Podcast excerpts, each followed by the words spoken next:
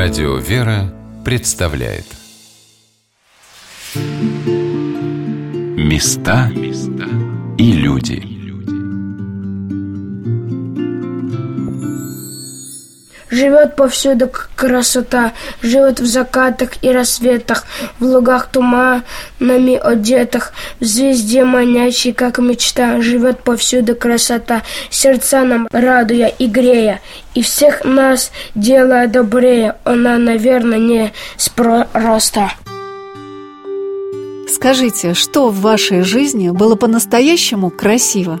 Какие моменты, какие события запечатлелись навсегда – как бы хотелось, чтобы в судьбе каждого мальчишки и каждой девчонки остались в памяти счастливые картины детства. И это самое главное, что могут подарить детям взрослые. Это же не обязательно их родные родители. Счастливыми могут сделать ребенка разные люди. Надо просто этого захотеть. Десять лет назад в селе Рыбушка Саратовской области при приходе храма Рождества Христова была создана приемная семья, названная в честь царевича Алексея. Двум самым младшим из семерых мальчишек, взятых из детских домов, было три годика, остальным по пять, шесть и семь. Василий, как самый старший, иногда себя считает первым после мамы Жени, хотя он лишь готовится к окончанию школы. А четверо его братьев в прошлом году, окончив девятый класс, поступили учиться дальше. Яков в Московское военно-музыкальное училище имени Халилова, Родион в медицинский колледж имени святителя Луки Война Есенецкого, Максим в художественное училище имени Боголюбова, а Михаил в колледж имени Гагарина на отделение защиты в чрезвычайных ситуациях. Мы долго разговаривали с мамой этой большой семьи Евгенией Черных о том, как она выбирала для детей занятия и увлечения.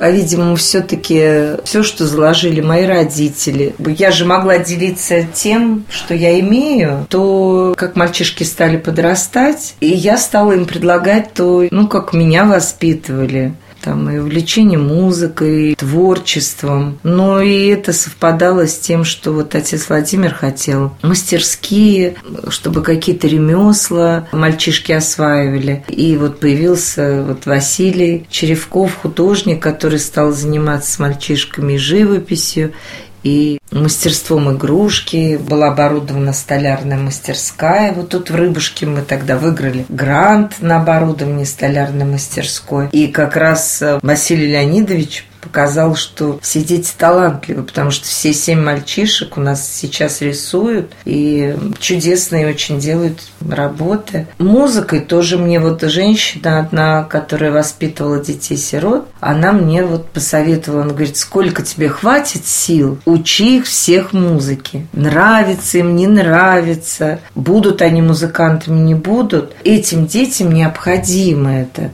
потому что занятие музыкой, оно развивает, развивает э, мозги, развивает чувства. Вот все, что у них было какой-то период в запущенном состоянии, это будет просто им помогать. А поскольку мой дядя был педагогом по трубе, то сам Бог велел к нему обратиться.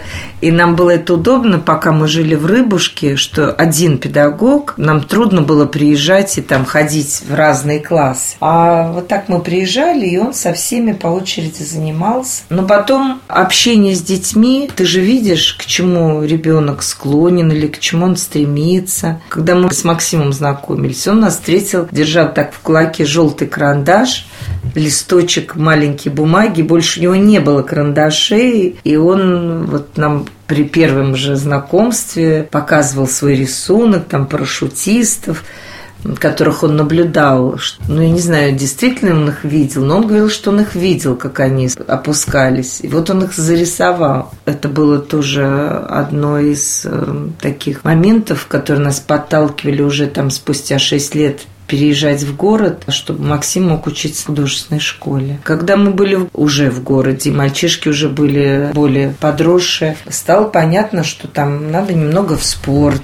Такое возникло у них там желание вот рукопашным боем. Опять же, это восполнялось мужское общение, поскольку там с ними мужчины и даже военные занимались в клубе «Патриот». Потом мы увидели, например, во время отдыха, что Миша у нас плавает как рыба, причем под водой. Он мог там очень долго находиться, и совершенно у него не было вот такой отдышки, там усталости. Вот мы его отдали в плавание, поэтому. Все умели играть благодаря Лене в шахматы. Но вот тут возник шахматный клуб. Опять же, тот же Миша ходил в шахматный клуб.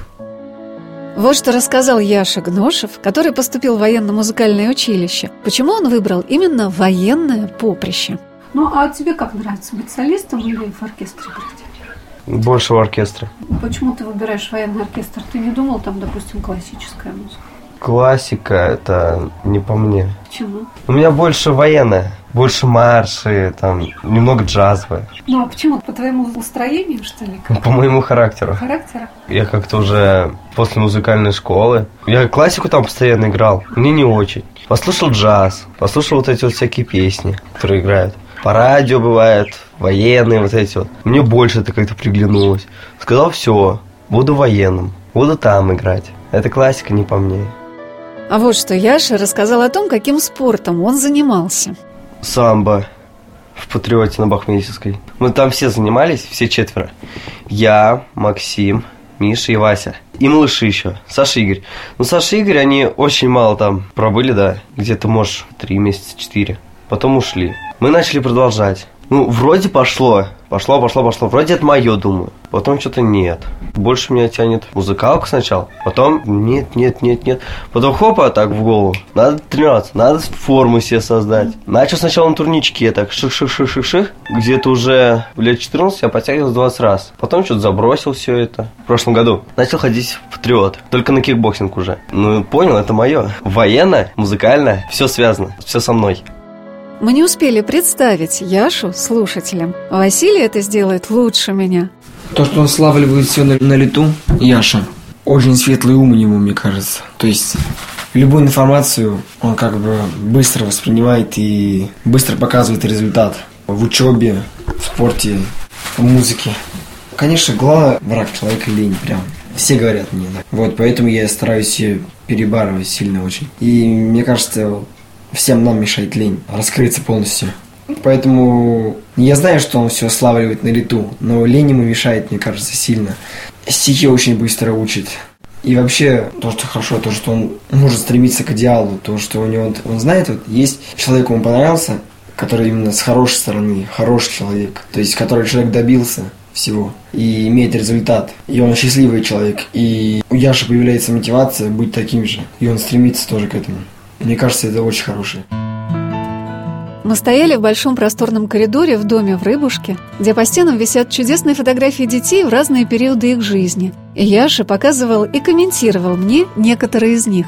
А это наш отец Владимир. А это вот Сашка Мелкий Охлестин. Крестик Это его. Ева Кристина, а это на причастие, да? Это Васька. А это где? Это у нас на речке. Вот это, это в Оптине пустыне. А что, вы там в лагере были? Да. Палатках, да? Тоже в Оптиной, да. Это первый класс, что ли? А вот это вот что такое? Это на даче у Иры. Это вроде на каком Черном море. Это тоже. В Абхазии? Да. А это здесь во дворе кто это? Вася, Максим, Нет. Саша, Игорь? Это А, Миша. Миша, да. Максим, Саша, Игорь, Родион. А это Я. ты? Это Да. ты? Васьки нет еще, да, его еще не взяли. А, то есть это практически первая фотография? Да. Одна из первых, да? Яша рассказал о том, как они с братьями были в лагере в Оптиной пустыне и чем приходилось им там заниматься. Помогать им нравится. А что вы делали там? Например, еду готовить. Что еще? Часовню строили, колодец. Ну, много чего там делали. Забор помогали ставить. Вы когда были в лагере, кто-то из монахов вами руководил, да, предлагал потрудиться там-то Ну и там-то? сами подходили, предлагали. А еще Яша рассказал о замечательном проекте – детском клубе, который создали монахи в Николо-Бабаевском мужском монастыре рядом с Ярославлем, где ребята могут в летние месяцы научиться ходить на яхтах и отправиться в путешествие по Волге. Мы туда приехали, познакомились, начали тренироваться. В чем заключались тренировки? М, Как состоит яхта, из каких частей? Веревки, какие есть названия и узлы разные, потом паруса, как их ставить, как закручивать. Все там же в монастыре, Яхта на на площадке, на самой яхте. На самой яхте, Только она на берегу. Мы на ней тренировались недели две. Потом мы их скатили на воду. Это на тачанке. Надо было сначала эту яхту туда поднять, да, потом отвезти на тачанке, потом еще еще снять. Мы сняли эти две яхты сразу на воду. Мы спустили, потом начали туда таскать все вещи, что нам нужно для походов. Белье, запасные весла, мотор, парус, запасные тоже. Предметы, которые нам нужны в походе. Поплыли. Первый день было как-то скучновато сначала. Штиль был, мы на веслах. Шу-шу-шу. Э, Сколько у вас человек было на каждый яхте? На первый на одной семь, на второй пять. Сколько взрослых с вами? Два ермонаха. Во второй день там уже мы паруса ставили. Было более веселее. Потому что мы плыли не по прямой, а зигзагами. На третий день у нас уже волны были где-то, вот если от воды, то по колено. Ну, высокие такие. Для лодок этих высокие, для яхт. Было весело. Но Яша рассказал о том, что были дни, когда было не только весело, но и немножечко страшно.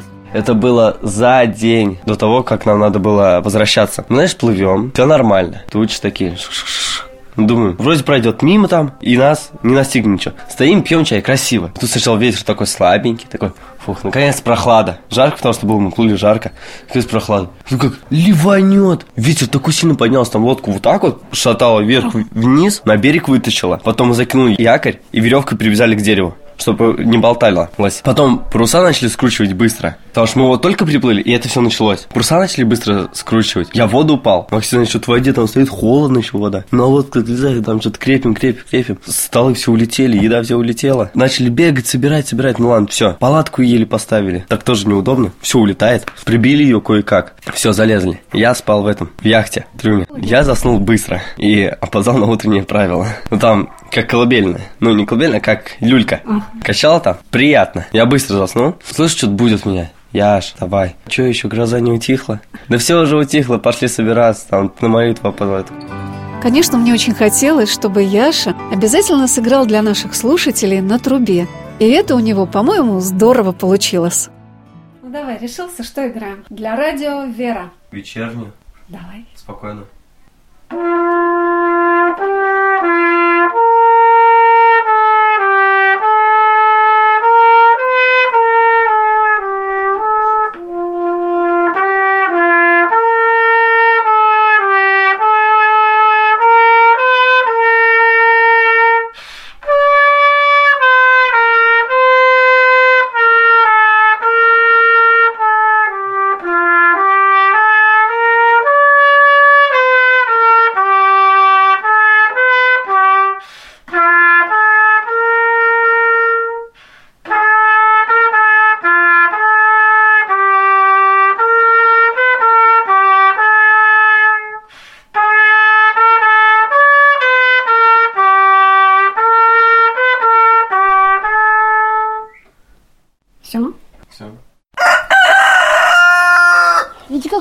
Борзый. Ну, он же тут хозяин, да? Главный. Желтый раненый. Желтые птицы не любят драться. Этот и тот раньше дрались, любят драться. Это спокойный. Смотрите, а вот индюшка гонится за петухом. И если он пристает к ней, вот она и гонится. Она, кстати, любит гоняться за петухом. Сегодня на волнах радио «Вера» мы путешествуем по Саратовской области, где в селе Рыбушка была создана православная приемная семья. И в большом доме на берегу речки Рыбушка живут семеро мальчишек вместе со своей мамой Евгенией Черных. Владимир Степанов. Песня. То мы родины зовем, дом, где мы с тобой живем, и березки, вдоль которых рядом с мамой мы идем, что мы родиной зовем. Поле с тоненьким колоском, наши праздники и песни, теплый вечер за окном, что мы родиной зовем. Все, что в небе бережем, и под небом синим-синим флаг России над Кремлем. Саша Борисовский, который, по-моему, чудесно читал нам стихи о родине, Игорь Стасов, который показывал нам птичий двор, и огород, и речку, и дом, самые маленькие в этой семье. Они ходят в шестой класс. Игорь проводил для нас экскурсию по дому. Это у нас столбы с дисками, их тут у нас много. Это с фильмами? Да. И что вы любите смотреть больше всего? Хроники Нарнии, Мстители и, ну, сказки, что угодно. Включи. Тут, тут мы молимся, тут у нас икона есть. Ну, это иконостас, да? Ой, пианино у вас появилось. Я...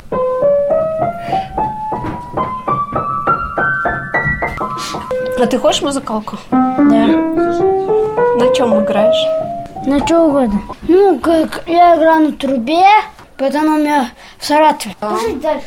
Ну, пошли. Это наш ну, Сашкин Лично. Саша, ваша личная комната? Моя кровать, вот Сашкина кровать. Ага. Это мой стол. Ну, как у вас тут уютно. Вам самим нравится в своих Да, вот комнатах? мой пухлый мишка. А это второй турник. Сейчас мы потянемся снова. Отлично. На нем можно кататься. Но самым забавным для нас оказалось посещение курятника. Оказывается, и у петухов бывают свои характеры. Сказал, что ты мне и Глебу, и себе купил мороженое. А что я сразу, я, я говорю. Это что такое? Мешай. Диктофон, да, я тебе сейчас буду... А вы знаете, мы раньше эти петухи у нас сюда не приехали, мы туда пустили. Они были раньше спокойно, никого не трогали, а сейчас они как бешеные. Видите, он тоже хромает. Это спокойный. И вот и задирает. Видите? На курицу курица. Другая залезла. Утки спокойные, никого не трогают. Как вы думаете, почему? Почему? Потому что они досмерно, видите? А они никого не трогают. Какие у них мордочки странные, красные, сплющенные, у индоуток. Это их главное из уток. Угу.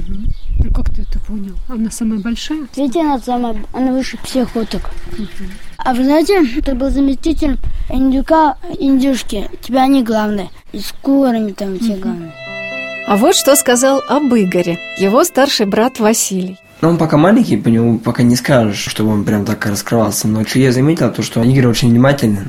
Мне кажется, у него очень хорошая память у Игоря. Он шахматы начал играть хорошо. Ну, я научил его, и он... Ну, один раз научил, ладно, а, ну, дальше не играл, а он начал играть. Сам дальше уже как-то, не знаю, что у него там в мозгу, комбинации какие-то, и он уже дальше сам размышлять стал. Некоторым надо помогать, дальше проталкивать, а он дальше сам стал.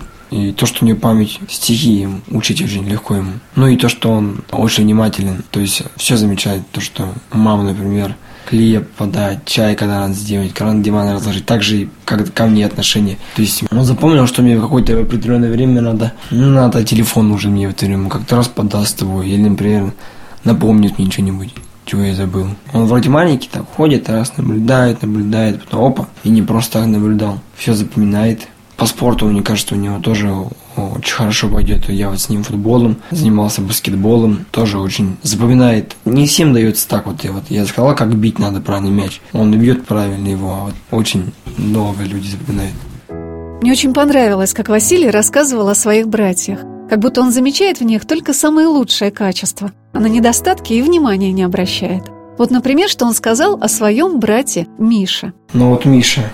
Ну, Миша, мне кажется, он очень хороший друг несмотря на его характер. Так, мне кажется, он очень хороший друг. И мне кажется, если дать ему сильную мотивацию, то он добьется, чего захочет. Пока, мне кажется, ему мешает его переходной возраст, и он смотрит на меня, на других братьев, как они себя ведут, и ему хочется что-то все и сразу. Мне кажется, когда ему будет 17 лет, то он будет очень неплохим парнем. И я говорю, если у него будет сильная мотивация чего-либо, то он будет добиваться этого без вопросов. А вот что рассказал сам Михаил Романов о том, чем он любит заниматься. С одной стороны, гулять с друзьями, вот. а дома я обычно один, там, компьютер, дела делаю, потом думаю, все дела. Когда делать нечего, задачи всякие решаю. Неплохое, по-моему, занятие для подростка – думать. А вот что Миша сказал о том, чем ему нравится его мама. Ну, всем, это же Всем? мама. Ты слушаешься? Бывает и нет. А ответственность как ты чувствуешь, что уже сам должен выбирать что-то, свой путь? Выбирать-то должен. Вопрос времени. Вопрос времени? Да, у меня 4 года еще учебы, так что... Хорошо, когда впереди вся жизнь, есть время выбирать и сравнивать. Но, по-моему, Миша уже очень ясно осознает, что для него самое главное в этой жизни. А что для тебя важно? В твоей жизни, в твоей судьбе, что для тебя важно? Достигнуть цели. Ты ее уже поставил перед собой? Нет еще. Нет? Почему? Выбираю. Миша, как и все другие мальчишки, рассказал о том, что больше всего запоминаются путешествия. Особенно ему понравилось в Черногории. Нравились всегда путешествия, конечно. Уютно там было, там дом хороший, да, море прикольное было. Ездили постоянно куда-то, везде где-то были, и Израиль тоже. Бывало место, куда сходит такое себе место. Ну а теперь пора представить и самого старшего из братьев, Василия Дубровского. О нем, по-моему, очень хорошо сказала Женина подруга Елена Блохина. которую мальчики считают родным человеком в своей семье. Лена вспоминала первое появление Василия в «Рыбушке». Когда мы увидели Васю, он на нас глаза даже не поднял.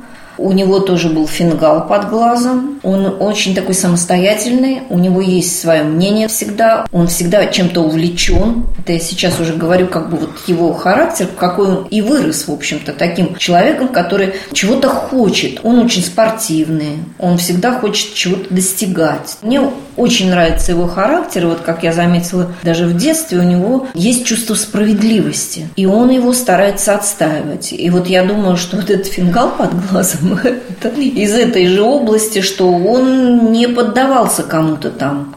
И вот я помню, мы с ним поговорили, он даже не поднимал глаз на нас. И, в общем, мы договорились о том, что он приедет к нам, ну, там с воспитателем все это было оговорено, приедет там на неделю в Рыбушку, поживет, и если ему понравится, если он захочет, то, значит, мы его оформим, он будет в нашей семье. И, в общем, ему, конечно, понравилось в Рыбушке. Василий тоже сказал о том, что считает самым важным в человеке. Я сам владею этой чертой. Без проблем могу увидеть хорошее и могу увидеть, что человек сделал, чтобы дойти до этого, сколько он трудов прошел. И мне, наоборот, нравится это. То, что не все так легко. Потому что в конце, ну, тебя ждет великий успех. Ты должен сначала пахать. И вот мне вот это нравится. И то, что вот человек добился этого. И у меня тут же мотивация, то, что я тоже могу так. Ну, вот у меня желание какое у меня есть. То, что я хочу быть не тупым спортсменом, как очень много. Ну как, это слишком грубо, тупым спортсменом. Но это как обычно говорят. Ну потому что спортсмены им некогда, они ездят по соревнованиям, им учиться им нет времени. Да я хочу быть очень разносторонним, я хочу быть спортсменом высшего класса и умным во всех связях. Ну это и есть признаки командира. То есть командир должен быть благородным. Я, я хочу, чтобы душевные качества были. Мне кажется, вот у меня развито благородство, я вот всегда честен и справедлив. Справедливость люблю. То есть все, что было по справедливости. Василию нравится быть в семье командира, но это для него не является целью. Он считает, что важно быть не командиром, а лидером. А я бы назвала это желание быть героем. И, по-моему, эта цель тоже прекрасна. Вот мне больше нравится не командир, а лидер. Потому что есть командир, а есть лидер. И это очень два разных слова. Можно представить такую картину карета, в карете сидит командир, дальше идут люди. И вот самый первый из них – это лидер. Он ведет за собой. Вот командир, вот который, а я вот именно лидером. Очень большое место в жизни Василия занимает спорт. И вот какие уроки он преподает своим младшим братьям. Ну, я не скажу, что мы относимся к ним прям супер-пупер. Я знаю, что не хватает этого разговор наедине. То есть подсказать ему, как надо поговорить с ним надо. Ну, как бы жизни научить его немножко. То, что вот как, как надо. Я вижу, что он что-то неправильно делает, как-то неправильно ведет себя. Не то, что это вызывающе, но это и то, что мне не хватает вот этой. То, что со мной разговаривали, я вот много общался с мужчинами. Я как бы повторял за ними, вот что-то мы, во мне было такое. Не, я иду с ним в школу, например, я с ними разговариваю, в смысле нельзя вот просто идти, вот, мол, надо разговаривать с ними все равно. Потом они будут это повторять, но это правильно будет. Они сейчас, может, сразу не будут повторять, э, ну, в смысле, поведение это, вот как ему говорил, как надо вести себя, как надо, ну, как наши вот пацанские разговоры. Вот он мне там задает вопрос, что мальчик вот там обидел, я не говорю, что надо отвечать ему этим злом на зло, типа, и бить кого-то. Я говорю, что, ну, все время надо ситуацию подробно разобрать. Я вот понял, что я как спортсмен, я вообще перестал, стал заниматься, я вообще перестал на улице драться. Потому что уже как-то не то, что не хочется, уже ты умнеешь. Спорт прощает мозг очень здорово. То есть дури нет такой. То есть, если ты хочешь что-то доказывать, ты идешь на ринг, профессионалу и доказываешь это, а не уходишь и быкуешь на всех, мол, налево и право. Если бы спортсмены так ходили бы налево-направо, то бы никого не осталось здесь. А вот я еще ни разу не встретил человека, спортсмена, который бы просто так на улице дрался. Никогда. Я знаю вот Спортсмены, они никогда вот просто так не полезут. Они вот разберутся сначала.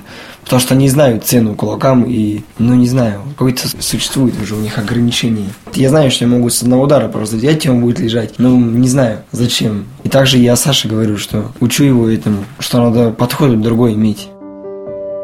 Воспитание ребенка в православной среде связано с очень важным вопросом – обретение веры. Как ребенок, который ходит в храм с родителями или учителями православной гимназии, повзрослев, осмысливает свой путь в церкви. Ну, я могу сказать ваши, я не могу говорить за всех. Я могу говорить вот на эту тему только за себя. Да, я стал меньше ходить в храм, но мне кажется, я стал больше верить. Потому что тогда я не понимал всей сути. Я, ну, делал, как говорили, так можно сказать. Но сейчас я это понимаю, что надо хоть любой успех надо за все благодарить Бога. То есть я стремлюсь каждое утро вставать и благодарить Бога. Не читать там полные правила, вот. Не, я читаю. Самое главное это поблагодарить, не забывать про Бога. То есть благодарность отдавать за, за ночь. И вечером тоже. И, ну, я считаю, что надо больше молиться, очищать свою душу избавлять от плохих слов. Сейчас как? Это все заметили, что очень много мата. Материтесь? Нет, я не говорю про себя. Я вообще говорю, мир сейчас наполнен. Сейчас дети очень много матерятся. Очень много мата. Больше надо молиться. А как бы ты предложил миру избавиться от мата? Ну, не знаю. Родители должны учить детей молиться, а не материться. Мне кажется, если бы дети молились, они бы не матерились. Сейчас почему-то стало молиться, и вера, это стало как-то Наоборот, человек должен гордиться, что он в что-то верит. Я уважаю любую веру. Я уважаю мусульман, уважаю католиков. Неважно, я не диктую им свою церковь. И любой человек, верующий, любой нации, у него есть ограничения. То есть, какой бы ты ни был веры, у тебя есть ограничения от чего-то плохого, и ты как бы соблюдаешь их. А который человек без веры, он как шнурок без кроссовка. Он позволяет себе все, что угодно может позволить. Я наоборот, я никогда не скрываю, что я верующий, наоборот, этим горжусь. А вот что сказал об отношении к вере Максим. Ну, раньше дети были, по-другому думали. Сейчас... Ну, как, как ты думал? Ну, он ближе, рядом. Бог, да? Да. А сейчас? Получается... Да, он, он помогает, но не очень-то чувствуется близость это. Там молишься, он исполняет твои там, желания, помогает. Но эта близость не так уж чувствуется. Как в детстве, да? Да. Это же от нас, получается, зависит. Ну, а у тебя, значит, есть это желание, что ли, да, такой близости? Как вы сейчас на службу ходите? Как для вас сложнее сейчас? Ну, да, да? с каким рвением да? находим. Но все равно это для вас важно, да? Да. Какие же они разные, эти замечательные мальчишки из Рыбушки, которых соединила и сплотила в одну семью вера в Бога, любовь к Богу. Я никогда не говорила Жене о том, что я ей очень благодарна за этот удивительный пример дерзновения в вере, который позволяет людям совершать открытия, писать книги, строить храмы, отправляться в кругосветное плавание и покорять дальние дали. За ее любовь, которой она учит этих чудных, простых и искренних детей, которые, я не сомневаюсь, станут прежде всего хорошими людьми – а чего еще можно пожелать любящей маме и ее прекрасным, таким желанным детям? А, наверное, за всех мальчишек, которые участвовали сегодня в нашей программе, Яков, как тот, который уже встречает маму на вокзале с цветами, скажет о ней самые главные слова. Не, ну маме, конечно, тоже важно. Конечно, важно, да. Ну и к себе надо больше прислушиваться. А вот что в маме, вот какое главное качество тебе больше всего нравится? То, как она ко мне относится. Все с любовью делает. Трудности всякие бывают. У всех.